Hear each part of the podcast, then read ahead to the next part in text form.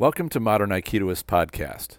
Please help by liking, subscribing, and sharing this podcast if you're watching this on YouTube or BitChute. These are all free and help out a great deal.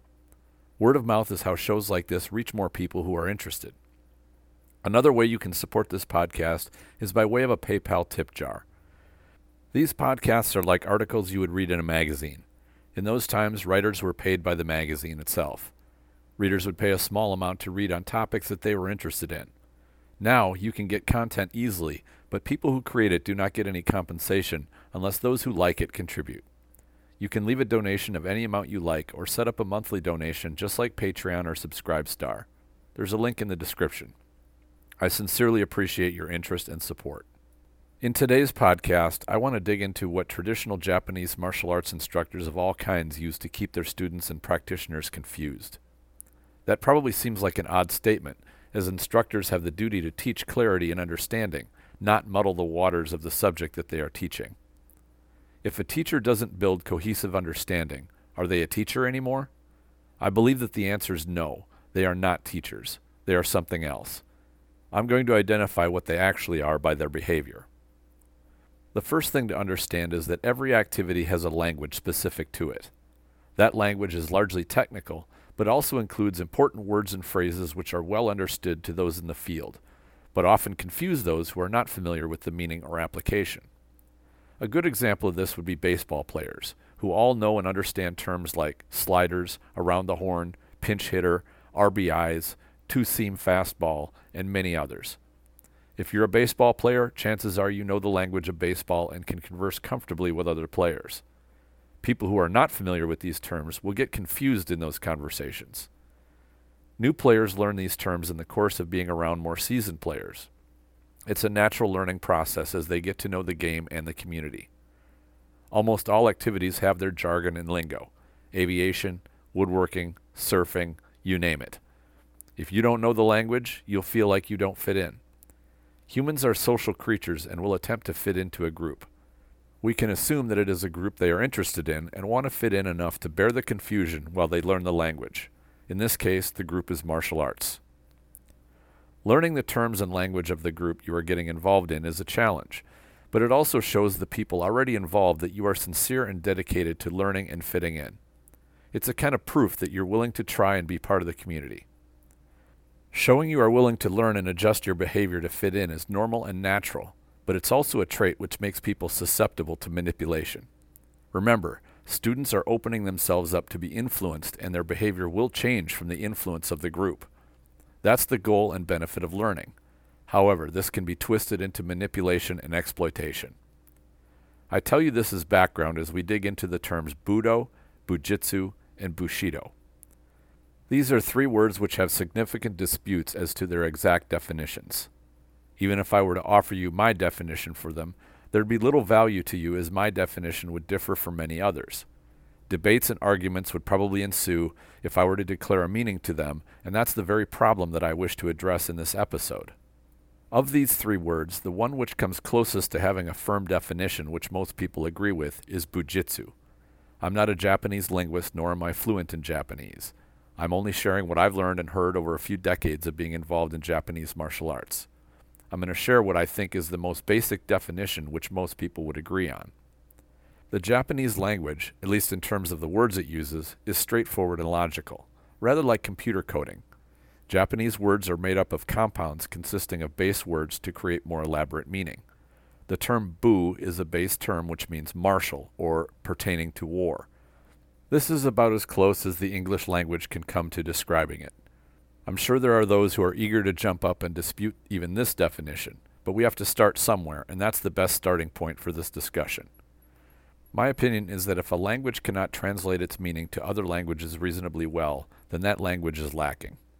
It's not like war and warfare in Japan was any different than anywhere else in the world. The minor details are a little different, but they had fighting, combat, strategy, and deception just like every other culture. The idea that a single word described things which pertain to this subject is pretty sound. On the subject of language, Years ago, a British linguist went to study one of the languages of sub Saharan Africa. He brought with him a dictionary. When a tribal chieftain saw this thick book, he asked what it was. The linguist explained that this book held the definitions to all the words in his language. The chieftain was confused and said, Why do you not know all the words of your language? How can this be? We have no need for such a book because we know all the words of our language. The linguist was rather shocked by this statement. He came to find out that the language of the natives only included some 600 or so words. I don't remember the exact number, but I seem to recall that it was under a thousand. The linguist found out that they had no words to describe many details. For example, if you were going to describe a branch was on a tree, you would merely say the branch was up. There were no words for halfway up the tree, three quarters of the way up the tree, or at the top or bottom of the tree. The language also did not include words which indicated future intention. In English, we say things like, I should go to the store, I will go to the store, I intend to go to the store, I want to go to the store, I will be at the store, etc. The native language the linguist studied only indicated go store. When language is not capable of detailed description, it fails to provide adequate understanding of the concepts it's trying to describe. When two cultures interact, each with its own language, language usually adapts, and the words which are more descriptive tend to be adopted. The language with more clarity tends to win out. This is one reason English is such a dominant language, that it absorbed a great deal of vocabulary from many other languages. The result is a language which is very descriptive and precise in comparison to others. Other languages have more detailed vocabulary in certain areas, but English has proven itself as being very robust overall. It's a primary language of academics and professional fields of all kinds because of this. The Japanese language absorbed many words from other languages too, English being a primary one. When something works well, people adopt its use. Back to the topic of the Japanese terms. Bu is one term in the compound words Budo, Bujitsu, and Bushido. Jitsu means art and is widely accepted to mean the technical aspects of a given field. In terms of martial arts, it refers to the technical study and practice only. Basically, the techniques, tactics, and strategies alone. Do refers to the way, and here's where a massive lack of clarity comes into the picture. I'll do my best to convey the meaning of Do so we can at least start discussing it.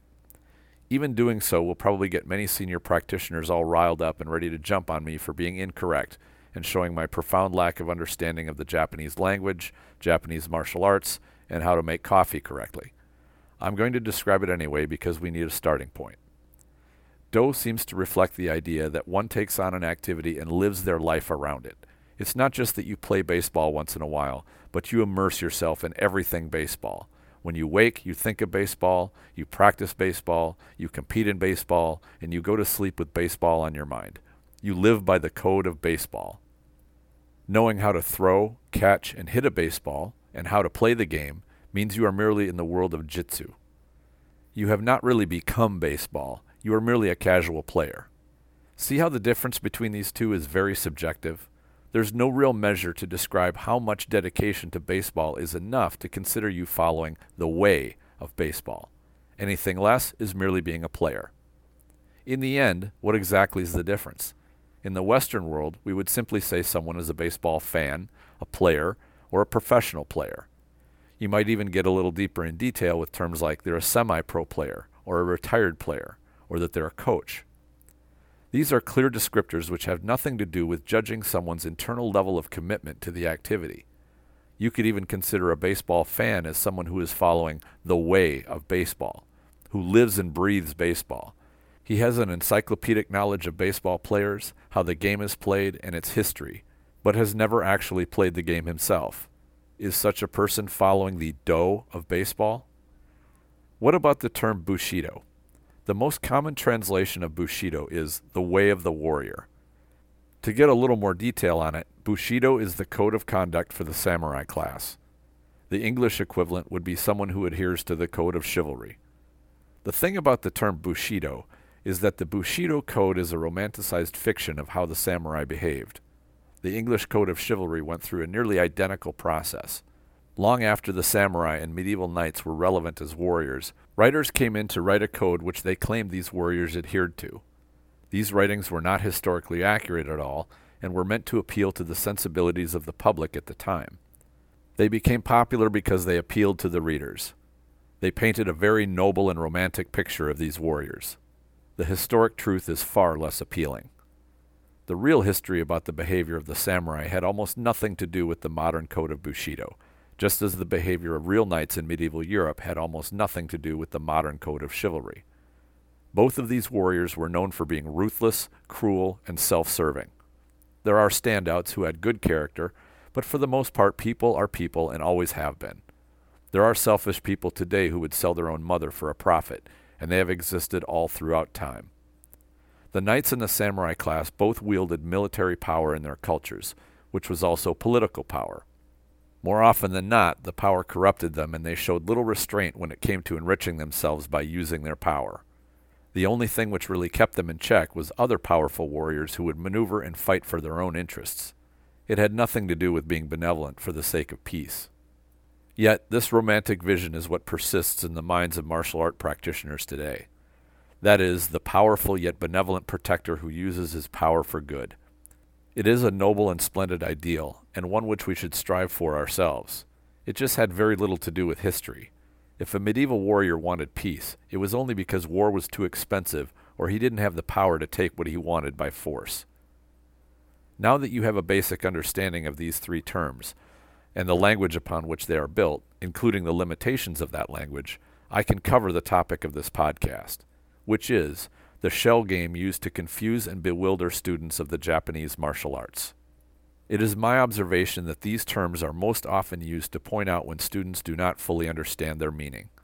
This is a tool of mental manipulation. In modern times, we call this gaslighting. Gaslighting is a term used in psychology to indicate when a person or group covertly sows seeds of doubt in a targeted individual, making them question their own memory, perception, or judgment.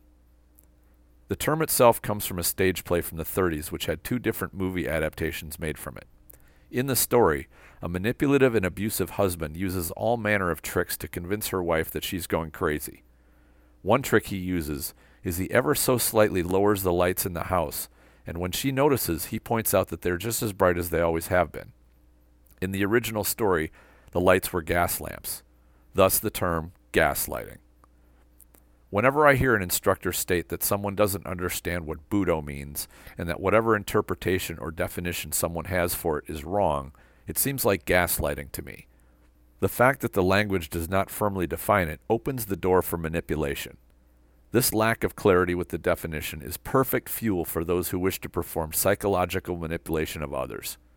It's a way to appear as a strong authority figure and make sure others feel ignorant and inadequate. They doubt their ability to comprehend and understand. You can see this in how many traditional martial art practitioners who are so psychologically damaged that they say things like, I've been studying this art for decades and I still don't understand it. Or, I'll never be able to understand this art. It's so complex. The thing about the mind is that if you tell it you cannot understand something, it will believe you and keep you from understanding it.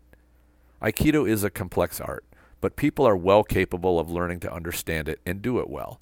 The idea that they cannot is garbage, and it comes from extended exposure to propaganda and bad teaching. Imagine a baseball team which had a coach who, whenever a player used a baseball term, would point out that the usage of that term was incorrect. Let's say that it was not a term as specific as slider, but a term which described exactly what they were doing, such as with a statement like, baseball is a sport. The coach would say, No, you are not using the term sport correctly in describing baseball. Clearly, you don't understand what the word sport means. That is an excellent analogy to the statement that Aikido is not a martial art, or that Aikido is not a Budo. It's like a shell game, where the instructor is moving the shells around and the student is constantly trying to keep up and follow which one has the pea under it. They try in vain to follow, but the instructor is always far ahead and manipulating students into failing to find the pea. This is not teaching. I'm not saying all instructors do this but this is a pretty common practice in the Japanese traditional martial arts community. The reasons, I think, are twofold. First, you make money by keeping students wanting to find the secret. They all want knowledge, and if you give it to them, the feeling is that once they have it, they will leave and the instructor will lose tuition revenue. The longer you can keep students around, the more financially secure you will be. Second, it makes the instructor look and feel like the master, the guru, It's a method as old as time to make yourself look wise by trying to make others around you believe that they are idiots. Again, this is not teaching, this is manipulation. Going back to the baseball team, let's say that the coach does nothing but manipulate and berate his players. He always calls them out for being wrong and misunderstanding the terms they use, even the very definition of the activity that they are doing. Do you think that they would have good teamwork or have a chance in actually winning a game? The answer would be no to both. They would have no confidence whatsoever and would be in a constant state of confusion. What if that baseball team never actually played a game? Maybe because the coach convinced them that competition was bad and that baseball was never meant to be played against another team.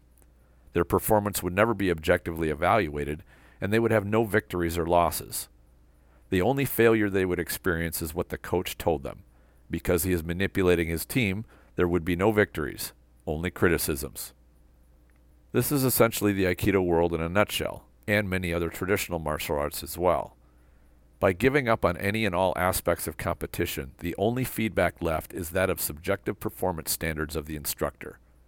Just like the imprecise language, the lack of objective performance standards also opens the door and invites manipulation. There are highly skilled and credible instructors who indulge in behavior like this. It can be done in small ways or in large ways. I'm not offering judgment on their character, as I believe this is largely inherited behavior. Our instructors did it with us, and we learned by example. Just like child abuse. It doesn't mean that behavior is acceptable. Just the opposite. It is unacceptable and non productive. We must break the chain of this behavior because it harms the students and it harms the art. I don't see a way to change the behavior of others, and that's not the purpose of this podcast. We should be able to see and identify this behavior for what it is. When you can see it, you can recognize it and not fall into it. This is the first step in protecting yourself from manipulation. Once you hear the method I have described, chances are you may now notice where this behavior has crept into your own thinking or teaching. If you have the desire to, you can root it out and not pass it along to your students and those who look up to you. I believe this is one of the reasons why people do not find traditional martial arts training appealing. They are promised answers and enlightenment, and instead they get empty promises. There are no secrets, just knowledge you don't have yet. The traditional martial arts world isn't the only one which deals in this kind of thing. The self defense world is full of it too, with one evangelist after the next claiming that everyone else is a charlatan and only he knows the true secrets of surviving violence, which he will share with you provided you sign up. Once you do, you are told just as often how wrong you were about the terms and principles you use.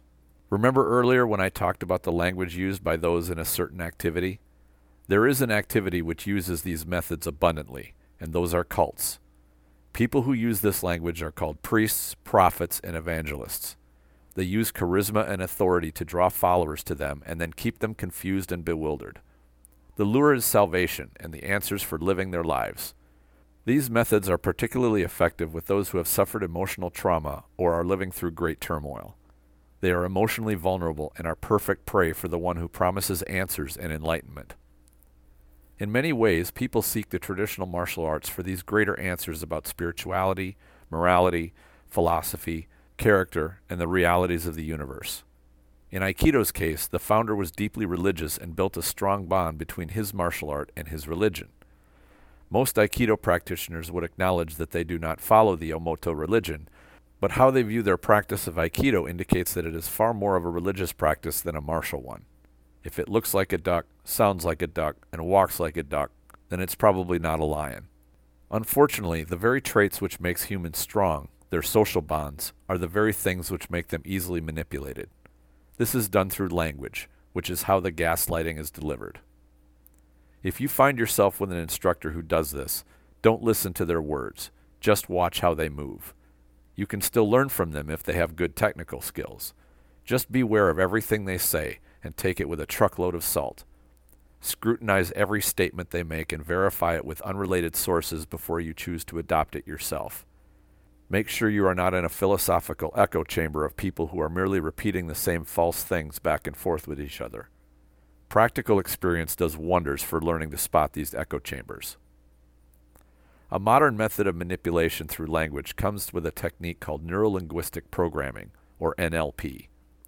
NLP takes gaslighting and straps a jet engine on it. NLP was developed back in the 70s as a way to manipulate people, and it was flushed out as a system. It is often taught and used as a way to make salespeople more effective at selling, which it certainly does. I believe that this practice is unethical because you're using rhetorical trickery to sell products or services, but this is just the modern version of the samurai or knights using their power to get what they want. In our case, the weapons are words, not swords. I've found many martial arts instructors use NLP techniques, probably without even realizing they're doing it. I'm not going to break down NLP here, but if you can sense when you are being intentionally confused, you can spot NLP. It's just a more sophisticated version of gaslighting. Remember that no concept in the martial arts world is mystical or impossible to understand, any more than sliders, change-ups, or curveballs are in baseball. Martial arts and violence are not quantum mechanics. They have been a part of human behavior from time immemorial, and there is a great deal known about them. Don't let someone gaslight you into thinking you are incapable of understanding them. What is really going on is that they are incapable of teaching you what they are about. Recognize the situation for what it is. They are not teaching you, they are tricking you. Use your head and don't fall for it. By all means, give them the chance to impart their knowledge to you, but be cautious of getting drawn into some kind of weird cult where they want to lead you along. If they cannot teach you, stop wasting your time and find a teacher who can and will. Don't play the shell game. There's no winning move. Just like the street game, you can play and play and play, but all you will do is end up penniless and frustrated. What do you think? Please share your ideas in the comments if you're watching this on YouTube, or go to the Facebook group Aikido the Martial Side and post a comment. The Spirit Aikido online program is now live. Subscribers get access to video training and mentoring to techniques and training methods that I've adopted from other martial arts to make my Aikido more practical.